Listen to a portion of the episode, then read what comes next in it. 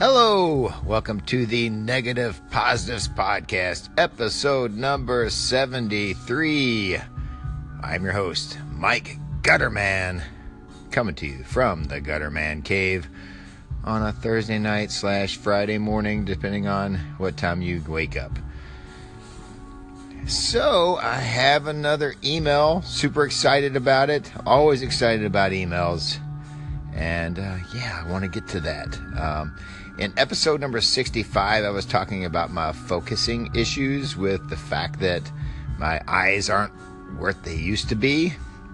So I've gotten a couple emails about this, and uh, I got another one. This one is from Mr. Danny Peters, and uh, the subject title was Focusing. So let's get into Danny Peters' email about my focus issues. His email says, Hey Mike, I'm a few podcasts behind, so it's possible someone else already wrote in about this. But on the subject of focusing trouble, I wonder if you have tried using hyperfocal or zone focusing. I shoot mostly rangefinders, and more and more, I don't even try to focus. I just go by the numbers. Most of your SLR lenses probably have a depth of field scale. I have used a, uh, www dofmaster.com quite a bit. It's like depthoffieldmaster.com, dofmaster.com. You set your focal length, camera format, and unit of measurement, and it shows what ranges will be focus in focus at what aperture, apertures. So, for example, if you're shooting at f16 with a 50 millimeter, you can set your lens to 18 feet, and everything between 9 feet and infinity will be in focus. Those charts can look daunting, but if you highlight only the apertures and distances you are likely to shoot at, the chart gets much smaller.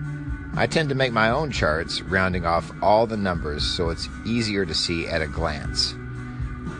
If you go only by the numbers and ignore how blurry the shots look through the viewfinder and lens, and if your distance guesstimates are correct, you should have in focus pictures.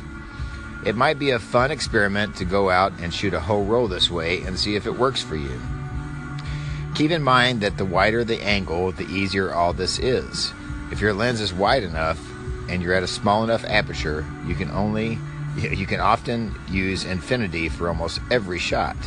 On a 28 millimeter lens at f22 set to infinity, everything from 4 feet to infinity is in focus set it to three feet, and everything from two feet to infinity is in focus. This is how street photographers are able to capture those decisive moments.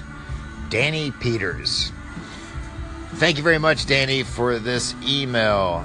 Uh, you can see Danny Peters on Instagram. His Instagram account is Danny Peters Photos, spelled just like it sounds D A N N Y, Danny Peters, P E T ERS Photo. And he's also on Flickr as Danny Peters. And yeah, really appreciate the email. I gotta admit, I mean, I know about this uh, back when I was learning photography and reading a ton of uh, photography books, how to books, trying to learn this photography game. Uh, I remember reading tons of stuff about it. I get it, I understand it, and uh, you know, I have owed most all my lenses have a depth of field scale on them, so uh, I'll be honest, I don't really use them that much, even though I understand this concept. Uh, he's right. This might be a good, uh, good experiment for me to try to take a roll of film and try to experiment with just, you know, trusting hyperfocal distance and zone focusing rather than counting on my my eyes to uh, tell me something's in focus. So it's definitely, I'm going to put it on the experiment list, of, along with a million other experiments I need to do with uh, photography. That's just the list. Just the, the, list is almost getting longer than my wife's honeydew list for me. So uh, between my wife's honeydew list and my photography experiments list, uh, I got a I got a busy year ahead of me apparently. So uh, but yeah, let's talk a little bit more about this hyperfocal situation. Let's get hyper about it. So, in my defense, I think the reason why I've never really explored this type of focusing is because I've always been an SLR guy. And I think why is because, you know, what you see is what you get. You're looking through the actual lens. And I, most of the cameras I use, I prefer to have a, you know, a depth of field preview on the camera and oh i don't need to learn all this. I'm looking through the lens. I can see what's in focus. I can do a depth of field preview and see everything. And so i guess i kind of lazily didn't really learn this method of focusing even though i, I, I understood the concepts and have read a ton about it uh, back when i was learning photography. Uh, i guess i just kind of got lazy and just you know this is the reason i use slrs and I don't really. I actually only have one good rangefinder at this point, and I think rangefinders might be something I might start getting into a little bit more because uh, they definitely would help me with my focusing because of the split image. You know, uh, focusing on a rangefinder would definitely uh, show me what's in, uh, what I'm actually focusing on uh, instead of relying on my eyes to tell me so much.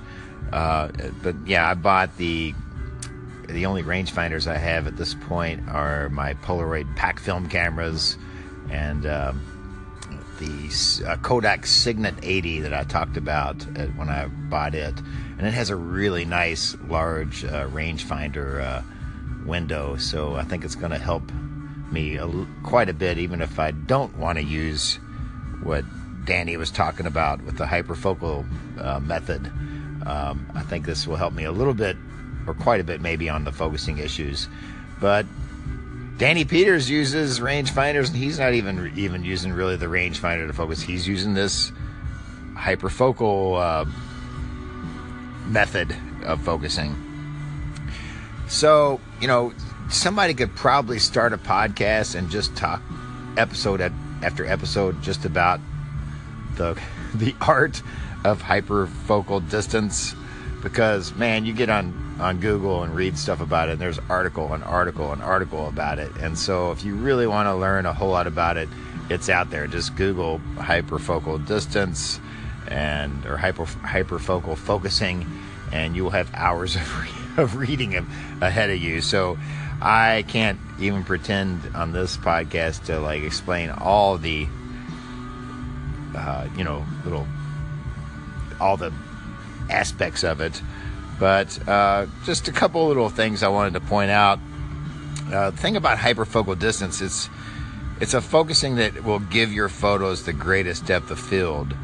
Um, so basically, it's to it's to allow you to get the closest focusing distance that also allows your objects at infinity to be sharp as well. So, um, in other words, uh, say you have a something in the foreground you want in focus and you're trying to also have the mountains like say you have a rock or a tree or plant in the foreground you want in focus but you also want the mountains in the background to be in focus this is a method that allows you to do that and uh, website that Danny pointed out, the depthoffieldmaster.com, dofmaster.com, will help you kind of uh, come up with these, uh, the mathematics on it.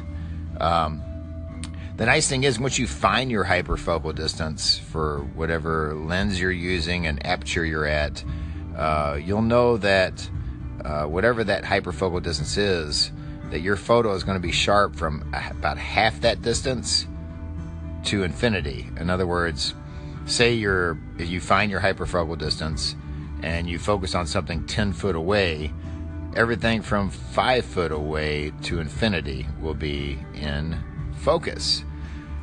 So this could be really valuable uh, as far as you know uh, in photos where you you know you need a, a lot of sharpness from foreground to background, and also in situations where you need to take the photo quickly, um, and you don't have time to futz around with uh, focusing and worrying about your eyes deceiving you uh, as far as uh, their ability to I don't know, tell what's in focus. So Danny uh, points out about this method of focusing that it's uh, basically how street photographers are able to capture those decisive moments And I can totally get that because, you know, you could set your camera up beforehand and go out on the streets and just snap photos without worrying about focusing because you know everything from uh, so many feet to you know almost infinity or whatever is going to be in focus so it would allow you to do that uh, and also uh, you know not only does it help street photographers but landscape photographers are big on using this method as well because they often have photos where they're putting something interesting in the foreground but need the background, whether it be trees off in the distance or mountains or sunsets or whatever they're doing. They need all that in focus. And, uh, you know, in landscape photography, particularly, you don't really see a whole lot of shallow depth of field photos being taken. It's a situation where they want everything sharp. And knowing this hyper focal distance uh, type of focusing, knowing their knowing what that is, can definitely help in that. So it can be a, a definitely a huge benefit to know this method. Uh, I guess uh, in my defense again, I guess another reason why I haven't explored this is I have not been much of a photographer of sweeping landscapes because I don't get to travel much and I'm not really in these grand vistas where I get to take, uh, you know, these type of shots. And also, as far as uh, most of my photography is in my local area or walking around in my city or whatever, and most of my shots have been like static shots. Like I tend to take photos of things and not so much people and not so much decisive moments. I mentioned uh, quite a few podcasts ago about my issues with street photography and why I enjoy it as an art form. And I think people are doing amazing work with it. I've never been really that good at it. And I, I, probably because I maybe because I'm not doing these type of methods of focusing. Like uh, maybe this would help me uh, get those decisive moments as far as my work walking city streets, I've managed in my years of photography to only take one photo that I consider a decent street photography shot with a decisive moment. And, you know, it's not been something I've really concentrated on, but there's probably a bunch others I could have had if maybe I'd used a method uh, of this hyperfocal focusing where I could have snapped something quicker because I know I've missed some shots where I see something happening and I put the camera to my eye and I'm messing around with focusing and it's gone. The moment's gone. So I think in street photography, when you're really trying to get that decisive moment, uh, I think you've got to be a little more prepared. Uh, and this, you know, the hyperfocal distance method might be a real, real help for that.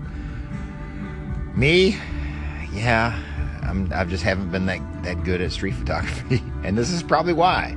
So, yeah, I'm going to add it to the list of things to try because uh, that's, an, that's an area of my photography that's weak and I need to make it better. And also, in those situations, if I do want to do some landscape stuff, it would also help there as well. So, I Thank you very much, Danny Peters, for this email. It's got me a lot to think about. Like, I needed more options of photography to think about and more things to put on my to do list. But, edit, but you know, I appreciate it anyway. Uh, I'll add it. I'll add it to the to the queue of things to do. I made a rhyme that time. All right, that is the end of this episode of the Negative Positives Podcast. You can see my photography on Instagram at Gutterman Photo, on Facebook at Mike Gutterman Photography, and you can email me at guttermanphoto at gmail.com. Everyone stay positive, take some cool film photos, and I will see you very soon. Thank you very much.